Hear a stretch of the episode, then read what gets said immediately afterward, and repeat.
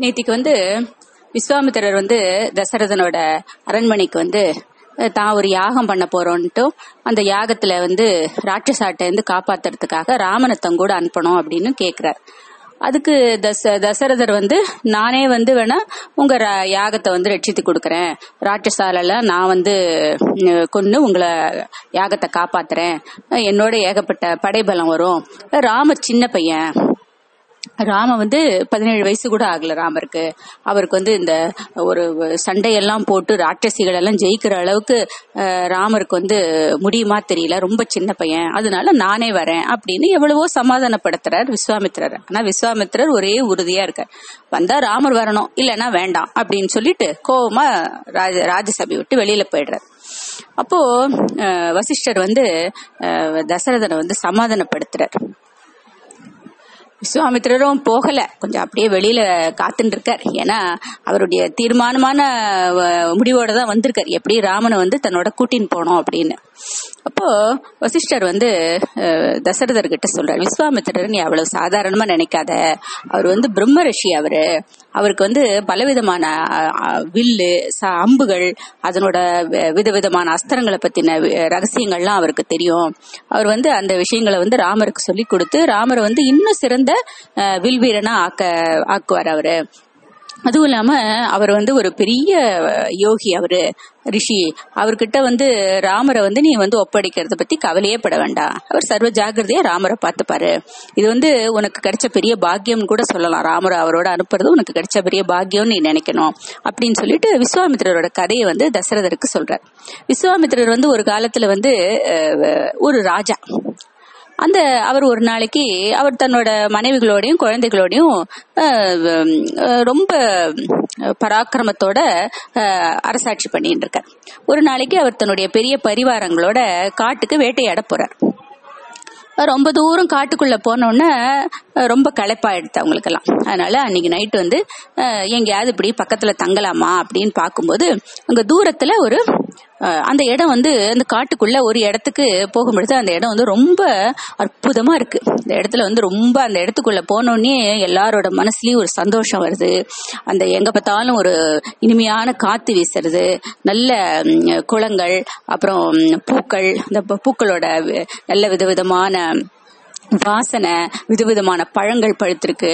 அதுக்கப்புறம் அந்த இடத்துல வந்து ஒரு அமைதி இருக்கு. அதாவது என்னன்னா ஒரு குளத்துல வந்து பார்த்தாக்கா புலியும் மானும் ஒன்னா தண்ணி குடிக்கிறதாம். அப்புறம் பாம்பும் கீரியும் ஒன்னா விளையாடுறதாம். அதாவது இதெல்லாம் வந்து என்னன்னா அந்த இடத்துல அவ்வளவு ஒரு அமைதி இருக்கிறதுனால இந்த பகையா இருக்கிறது கீரியும் பாம்பும் ஒண்ணுக்கு ஒண்ணு பகை. புலியும் மானும் ஒண்ணுக்கு ஒண்ணு பகை. மான கண்டா புலி விடுமா? ஆனா இந்த இடத்துல எல்லாம் ஒன்னா வந்து ஒன்னா ஒரே இடத்துல இருக்கு அப்படிங்கும்போது மிருகங்கள் எல்லாம் ஒன்னா தண்ணி குடிக்கிறதாம் குளத்துல. அப்போ அந்த இடத்துல அப்படி ஒரு அமைதியும் அப்படி ஒரு சாந்தமும் அந்த இடத்துல இருக்கு. அப்போ விஸ்வாமித்திரர் அந்த அந்த ராஜா வந்து தன்னோட பரிவாரங்கள்ல கேக்குறார். இந்த இடத்துல வந்து இவ்வளவு ஒரு அமைதியும் ஒரு ஒரு ஒரு சந்தோஷம் இருக்கு. எல்லா இடத்து இந்த இடத்துலயே ஒரு சந்தோஷம் இருக்கு. ஒரு அமைதி இருக்கு. இந்த இடம் ரொம்ப நல்லா இருக்கு. இது வந்து இது இது ரொம்ப பிடிச்சிருக்கு எனக்கு. ஒவ்வொருத்தரோட மனசுலயும் இங்க வந்த உடனே அப்படி ஒரு சந்தோஷம் பொங்கி வழியிறது. இப்ப இந்த இடத்தினுடைய விசேஷம் என்ன அப்படின்னு கேக்குறாரு. அப்போ அந்த கூட வந்த அமைச்சர் சொல்றார் இல்ல இது வந்து இந்த இடத்துல வந்து வசிஷ்டருங்கிற ஒரு பெரிய ரிஷி இருக்காரு இங்க. அவருடைய ஆசிரமம் இங்க பக்கத்துல இருக்கு. அதனால அவரோட தபஸ்னாலதான் இந்த இடமே வந்து இப்படி ஒரு புனிதமா இருக்கு. இந்த இடத்துல வந்து ஒரு ஒரு சின்ன விரோத மனப்பான்மை கூட ஒத்துருக்குமே இல்லை. எல்லார் மனசும் அவ்வளவு சந்தோஷமா அமைதியா இருக்கிறது காரணம் அந்த ரிஷியோடைய மகிமை தான் அப்படின்னு சொல்றாரு. அப்படியா? சரி பொழுது இருட்டி எடுத்து நம்ம இன்னைக்கு வந்து அந்த வசிஷ்டருடைய இதுல தங்கிட்டு நாளை காத்தாலே கிளம்பிடலாம் அப்படின்னு முடிவு பண்ணி விஸ்வாமித்திரர் அந்த வசிஷ்டருடைய ஆசிரமத்தை நோக்கி போறார். தன்னோட பெரிய பரிவாரங்களோட போறார். போன உடனே வசிஷ்டரை வந்து அவரை வாசல்லையே கூப்பிட்டு உபச்சாரம் பண்ணி உட்கார வச்சு அவருக்கு பழங்கள்லாம் கொடுக்குறாரு. அப்போ விஸ்வாமித்திர அப்போ அது ராஜா சொல்றார் நான் வந்து நீங்க எனக்கு மட்டும் உபச்சாரம் பண்ணி பிரயோஜனம் இல்ல. என் கூட ஒரு பெரிய பரிவாரம் வந்திருக்கு. நான் வேட்டையாட வந்த இடத்துல ரொம்ப தூரம் காட்டுக்குள்ள வந்துட்டோம் நாங்க. ரொம்ப பசியும் தாகமும் எங்க எல்லாருக்குமே ரொம்ப அதிகமா இருக்கு. அதனால ஆனா நீங்களோ பாவம் ரிஷி. அதனால வந்து உங்களால இவ்வளவு பெரிய படைக்கெல்லாம் உங்களால வந்து சாப்பாடு கொடுக்க முடியாது. நீங்களே ஏதோ ஒரு ஆசிரமத்துல தனியா இருந்துட்டு இருக்கல அதனால நீங்க உங்களுடைய வரவேற்புக்கு நாங்களாம் ரொம்ப சந்தோஷம். நாங்க இப்பவே கிளம்பி போறோம் அப்படின்னு அவர் சொல்றார். அப்போ தங்கறதுக்கு கூட இங்க இடம் இருக்குமாங்கிறது தெரியல. அதனால நாங்க இப்பவே கிளம்புறோம் அப்படின்னு அவர் சொல்றாரு. அப்போ ரிஷி சொல்றாரு இல்ல நீங்க அதுக்காக ஒன்றும் இது பண்ண வேண்டாம். இ- இருட்டு எடுத்து காட்டுல தனியா திரும்பி போறது ரொம்ப கஷ்டம் தான் வழி தெரியாது. அதனால இன்னைக்கு நைட்டு நீங்க இங்கே இந்த ராத்திரி பொழுது இங்கேயே கழிச்சிடுங்க. உங்களுக்கு எல்லாருக்கும் தேவையான உணவுக்கு நான் ஏற்பாடு பண்றேன் அப்படிங்கிறார். அப்போ விஸ்வாமித்திரருக்கு ஒரே ஆச்சரியம். இதுவோ காடு நீங்களோ ஒரு முனிவர். உங்ககிட்ட என்ன இருக்கும்? இங்க எத்தனை பேருக்கு கொடுக்கறதுக்கு? அதுவும் இல்லாம நாங்க இத்தனை பேர் தங்கறதுக்கு இடத்துக்கு நீங்க எங்க போவேள்? நீங்களே ஒரு சின்ன ஆசிரமத்துல தானே இருக்கேள்? அப்படின்னு கேக்குறாரு. அவர் சொல்றாரு வாங்கன்னு சொல்லிட்டு நான் விஸ்வாமித்திரரை கூட்டின்னு போய் அங்க பின்னாடி வந்து ஒரு பசுமாடு. நந்தினின்னு பேர் அந்த பசுக்கு. அது வந்து தேவ தேவலோகத்துல இருக்கிற காமதேனுங்கிற பசுவினுடைய குழந்தை. அந்த பசு இந்த நந்தினி பசு. அந்த நந்தினி பசுவை காமிக்கிறார். இந்த பசு வந்து தேவலோக பசு இது. இது கேட்கறதெல்லாம் கொடுக்கக்கூடிய சக்தி இந்த பசுவுக்கு உண்டு அதனால இந்த பசு மூலமா நான் அவங்க எல்லாருக்கும் இந்த ந- ராத்திரி சாப்பாடு போடுவேன். ஒன்னும் கவலைப்பட வேண்டாம். தங்கறதுக்கு ஏற்பாடும் நானே பண்றேன் அப்படின்னு சொல்லிட்டு நந்தினி பசுகிட்ட கேக்குறார். அம்மா இந்த வாழ்க்கெல்லாம் வந்து இன்னைக்கு ராத்திரி சாப்பாடு கொடுக்கணும். இவ தங்கறதுக்கு இடம் வேணும். அதுக்கெல்லாம் நீ தான் வந்து அனுகிரகம் பண்ணணும் அப்படின்னு சொன்னோன்னே நந்தினி பசு வந்து நந்தினி பசுனுடைய உடனே நந்தினி பசு தன்னோட மனசுல நினைச்ச மாத்திரத்துல வித வித விதமான சாப்பாடு வந்துடுறது. எல்லாம் பலவிதமான இனிப்பு வகைகளாம். ஜிலேபியா பாயசமா அப்புறம் பாசந்தியா லட்டா ஏதோ விதவிதமா கல்யாண சாப்பாடு மாதிரி விருந்து ரெடி ஆயிடுறது. அப்படியே மணக்கிறது வாசனை ஊர் ஊரு தூக்குறது அப்படி ஒரு வாசனை சாப்பாடு ரெடி ஆயிடுறது. அப்புறம் வ- எல்லாத்துக்கும் தங்கறதுக்கு படுக்கைகள் கூடாரங்கள் எல்லாம் ரெடி ஆயிடுறது. உடனே ராஜா இதெல்லாம் பார்த்தா அப்படியே பிரமிப்பா பார்த்துட்டு இருக்கார். ராஜா அவருக்கு ஒருத்தருக்கும் கண்ணே நம்ப முடியல. எல்லாரும் அப்படியே ஏதோ மாயாஜாலம் மாதிரி இதெல்லாம் பார்த்துட்டு இருக்கா. அப்புறம் ராத்திரி எல்லாருக்கும் திருப்தியா போரும் போருங்கிற அளவுக்கு சாப்பாடு. சாப்பிட்டு முடிச்சு எல்லாரும் நல்ல படுக்கை வசதி ராத்திரி நல்லா தூங்கி எழுந்துக்கிறா. காத்தால ராஜாக்கு கிளம்புறார். சொல்லிட்டு கிளம்புற வசிஷ்டர்ட்ட ஆனா அவருக்கு இந்த நந்தினி பசு அங்க விட்டுட்டு போறதுக்கு மனசே வரல. அப்புறம் வசிஷ்டர்கிட்ட கேக்குறேன் இது மாதிரி நான் வந்து இந்த நாட்டுக்கு ராஜா. எங்கிட்ட இது மாதிரி ஒரு பசு இருந்தாக்கா அது எவ்வளவு பேருக்கு உதவியா இருக்கும்? எத்தனையோ விஷயங்களுக்கு அது உதவியா இருக்கும். அந்த நாட்டு மக்களுக்கு எல்லாம் எவ்வளவோ நல்லது நான் பண்ணலாம். நீங்களோ ஒரு துறவி நீங்களோ ஒரு காட்டுல இருக்கையில் ஒரு ரிஷி உங்களுக்கு எதுக்கு இந்த மாதிரியான பசு? இந்த பசுவால உங்களுக்கு என்ன பிரயோஜனம் இருக்க முடியும்? அப்படின்னு கேக்குறாரு. அப்போ வசிஷ்டர் சொல்றாரு இது வந்து அந்த தேவ பசுவான காமதேனுடைய கன்று இது. இது வந்து அந்த தேவ இந்திரன் வந்து எனக்கு கொடுத்துருக்காரு. அதனால இந்த பசு வந்து என்கிட்டயே பழகிடுத்து. இந்த பசு என்னை விட்டு பிரியாது. அதுவும் இல்லாம நான் வந்து இங்க வந்து ஹோமங்கள் அது இதெல்லாம் பண்றதுக்கு எனக்கு இந்த பசு வந்து எனக்கு உதவியா இருக்கு. அதனால நீ தயவு செய்து இந்த பசுவை மட்டும் கேட்காத அப்படின்னு சொல்றார். ஆனா விஸ்வாமித்திரர் விடுறதா இல்ல. திருப்பி திருப்பி கேக்குறார் எனக்கு வேணும் எனக்கு வேணும் அவருக்கு மனசே வரல அந்த பசு அங்க விட்டுட்டு போறதுக்கு. உடனே வலுக்கட்டாயமா வந்து எப்படி இருந்தாலும் பரவாயில்ல நான் இதை என்னோட ஆட்களை விட்டு இந்த பசுவை இழுத்துன்னு போறேன்னு சொல்லிட்டு தன்னோட ஆட்களை வந்து படை வீரர்கள்ட்ட சொல்றார் இந்த பசுவை கட்டி இழுத்துன்னு வாங்க நம்ம நாட்டுக்கு போகலாம் அப்படின்னு.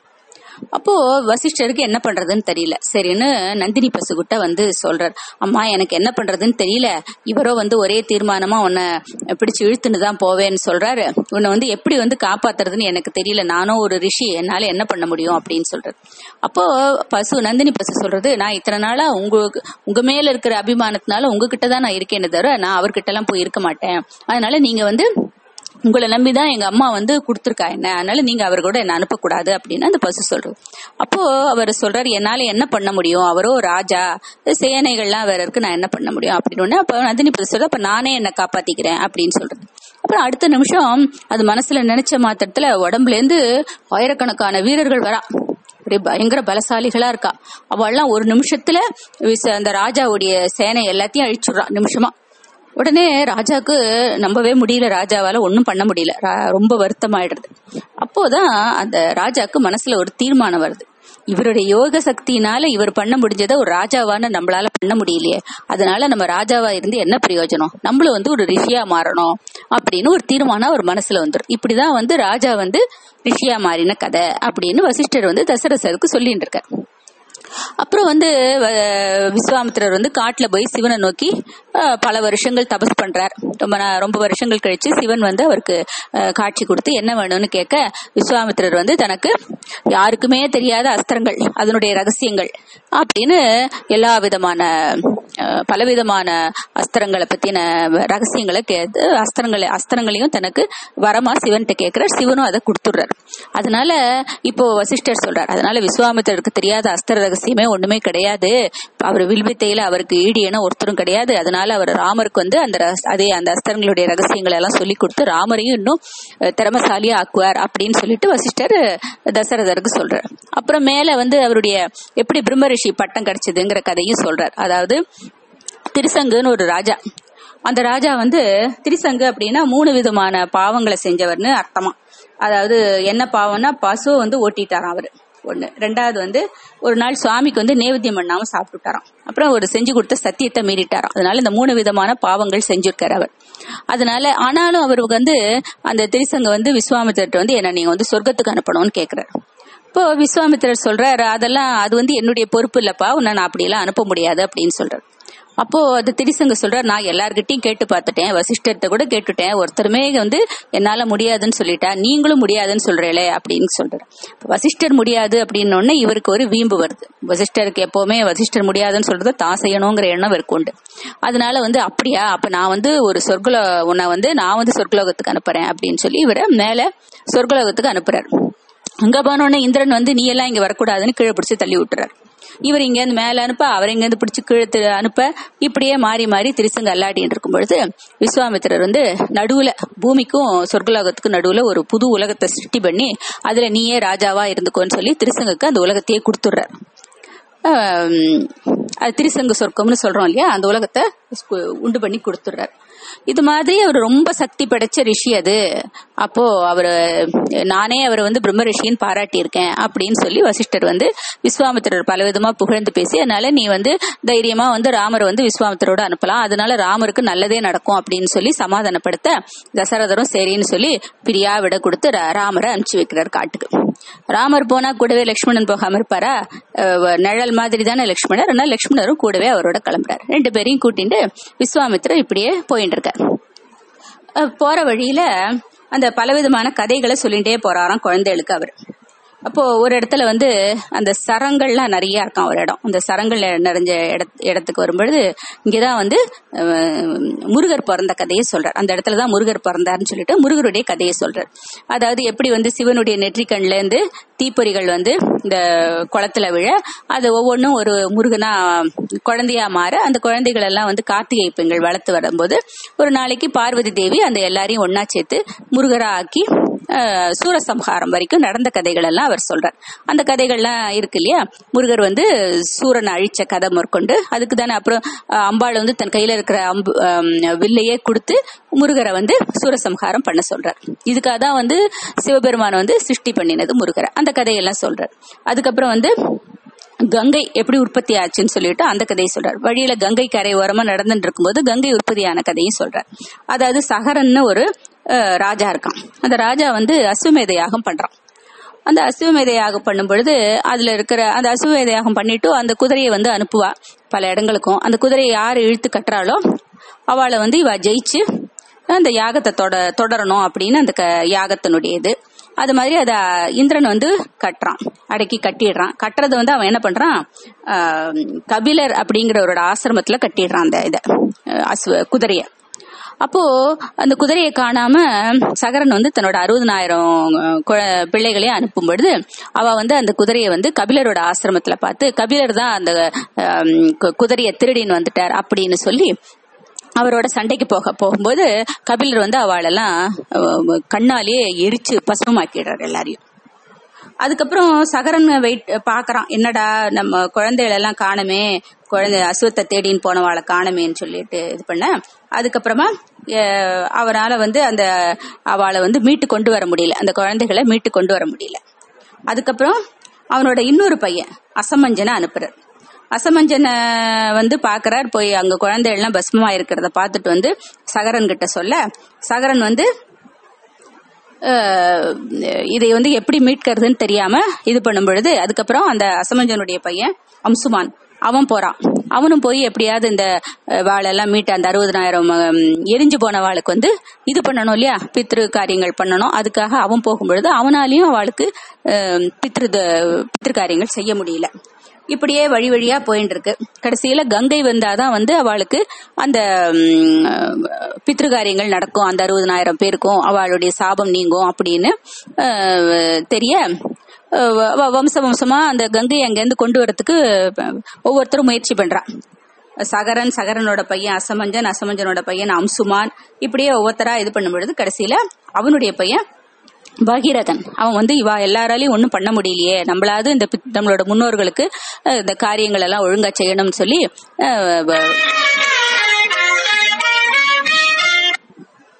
பிரம்மாவை நோக்கி தபஸ் பண்றான். தபஸ் பண்ணும்பொழுது பிரம்மா வந்து என்ன பண்றார்? சரி நீ வந்து உனக்கு இதுக்கு என்ன பண்றது? கங்கை எப்படி பூமிக்கு கொண்டு வருதுன்னு கேட்கும் பொழுது பிரம்மா வந்து சரி நான் வந்து கங்கையை வந்து வ- இந்திரலோகத்துல இருந்து சொர்க்கலோகத்துல இருந்து கொண்டு வரதுக்கு நான் வந்து உதவுறேன் உனக்கு. ஆனா அந்த கங்கையினுடைய வேகத்தை வந்து தாங்க முடியாது. பூமி தாங்காது.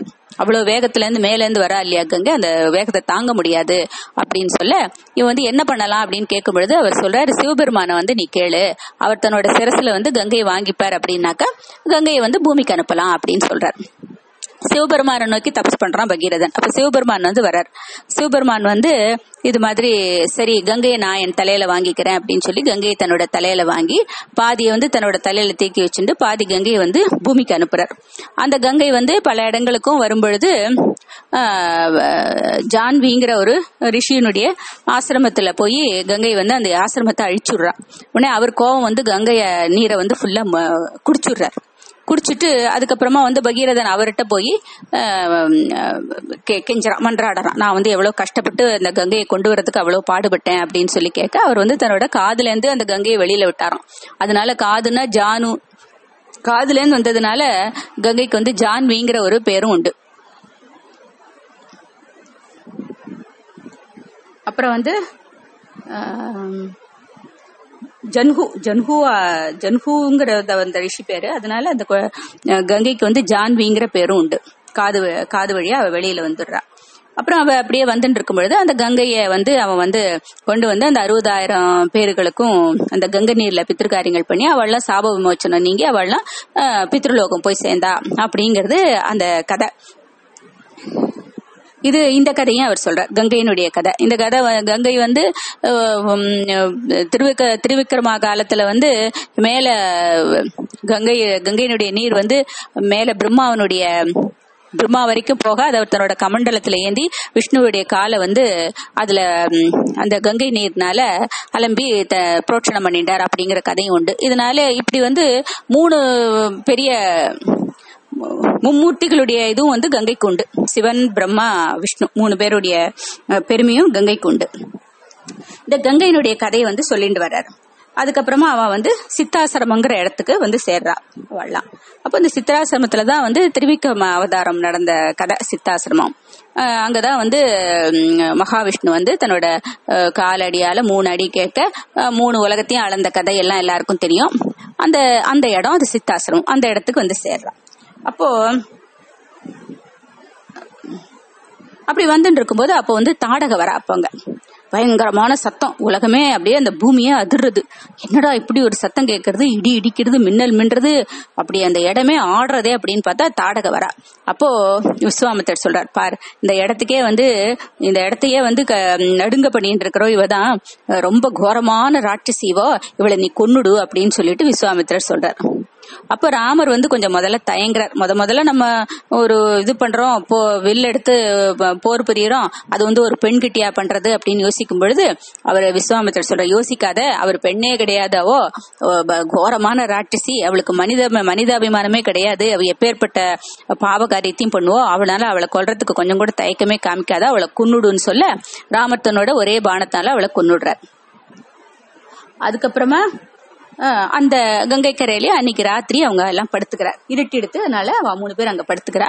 விஸ்வாமித்திரர் வந்து அங்க இருக்கிற புல்லு அந்த பூக்கள் அதுலயே வந்து ஒரு படிக்க மாதிரி பண்ணி அவ ரெண்டு பேரையும் அந்த ந- ராத்திரி அங்க படுக்க வச்சாராம். படுக்க வச்சுட்டு இவரும் பக்கத்துல படுத்துட்டு ஆனா அவருக்கு தூக்கம் வரலையாம். விடிய விடிய ராமரோட அழகையே பார்த்துட்டே இருந்தாராம். இன்னும் எப்ப நம்ம மறுபடியும் பார்ப்போமோ தெரியலையே.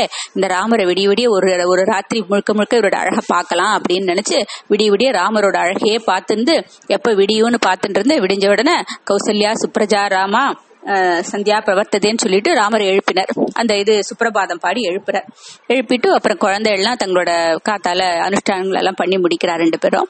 அப்புறம் வந்து அவ அங்கேயே தங்கி இருந்து அவர் விஸ்வாமித்திரத்தனுடைய யாகத்தை பூர்த்தி பண்ற வரைக்கும் காவல் காக்குறா ரெண்டு பேரும். ராமரும் லட்சுமணரும் விடிய விடிய தூங்காம அடுத்த நாள்ல இருந்து அந்த யாகத்தை காவல் காத்து கடைசியில அந்த வர ராட்சசுகள் சுபாகு முதலான ராட்சசெல்லாம் வர அவளை எல்லாம் வந்து ராமர் தன்னோட பானத்தினால கொண்டு விடுறாரு அதுக்கப்புறம் ஆனா மாரீசனை மட்டும் அவர் கொல்றதுல விட்டு வச்சுடுறார்.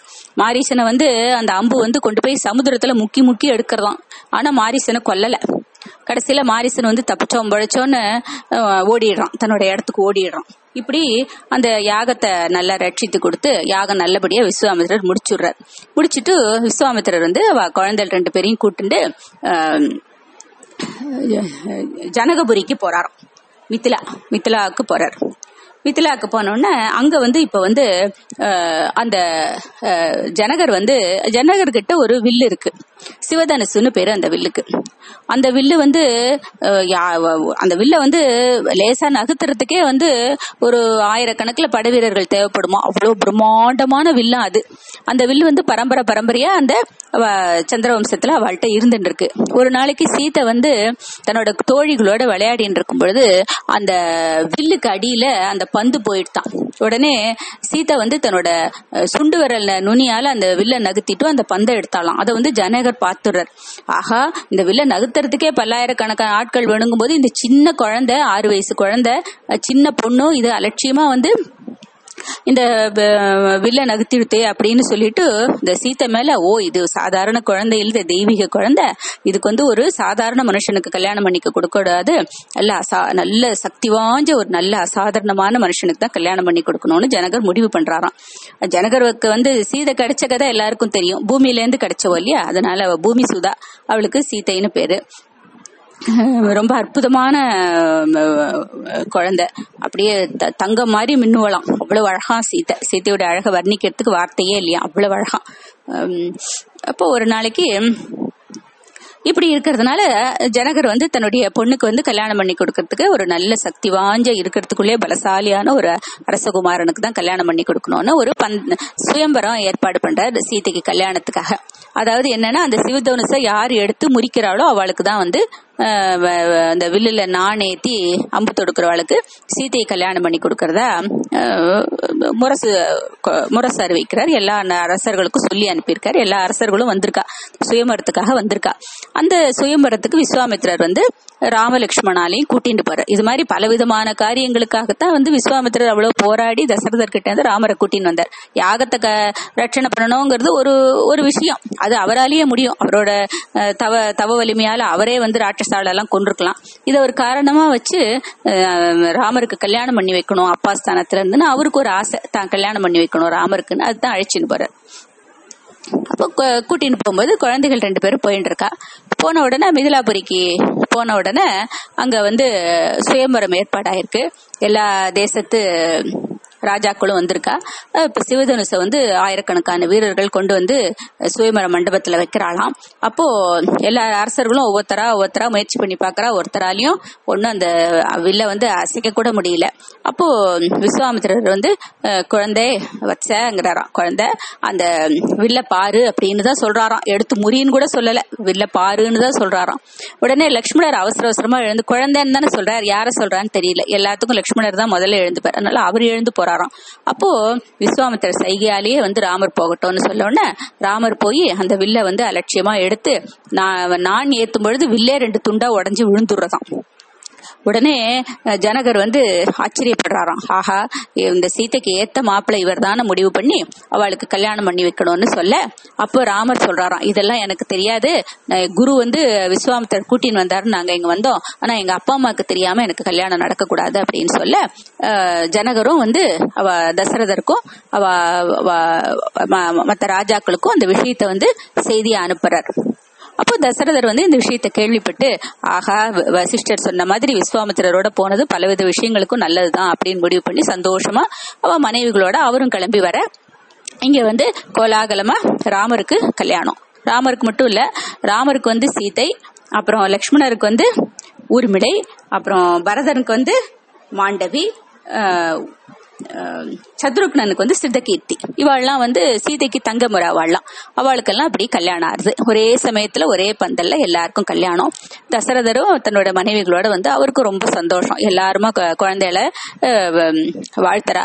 குழந்தைகள் வந்து எல்லாருக்கும் நமஸ்காரம் பண்றா. சந்தோஷமா கல்யாணம் முடியறது. இது மாதிரி ராமர் கல்யாணம். ராமர் கல்யாணத்தோட இன்னைக்கு நிறுத்திப்போம். சீதா கல்யாண வைபோகமே. ராமா கல்யாண வைபோகமே.